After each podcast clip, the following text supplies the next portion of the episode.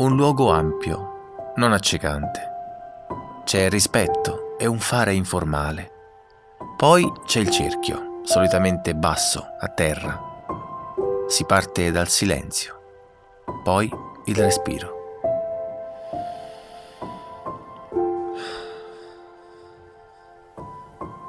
Per prima cosa devi sapere che se si parla di teatroterapia non si parla e non si parlerà mai di corso di teatro. Infatti si parla di setting. E con questa parola si definisce l'ambiente dedicato a un certo evento. Il setting di teatroterapia è un luogo sicuro, uno spazio di tregua. Quando sei in un setting di teatroterapia, sei lì, presente. E grazie al fatto che vivi un presente, sia fisico che mentale, riesci a toccare con mano i diversi aspetti di te. Quando sei all'interno di questo spazio, di questo ambiente, attraversi tre fasi che possiamo chiamare livelli. Un primo livello, definito preespressivo, dove lavori sullo scioglimento delle tensioni, sul rilassamento e sull'accoglienza.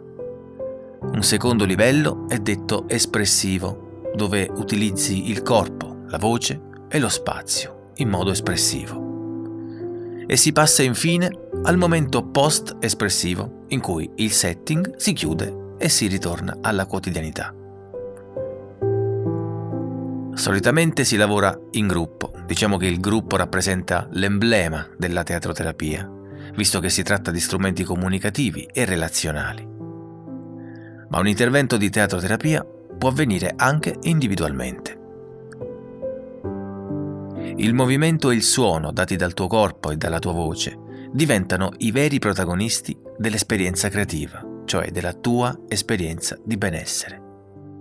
Il teatro mette in comunicazione mondo interno e mondo esterno, ricerca e trova quella pace dalla quale tutto è nato.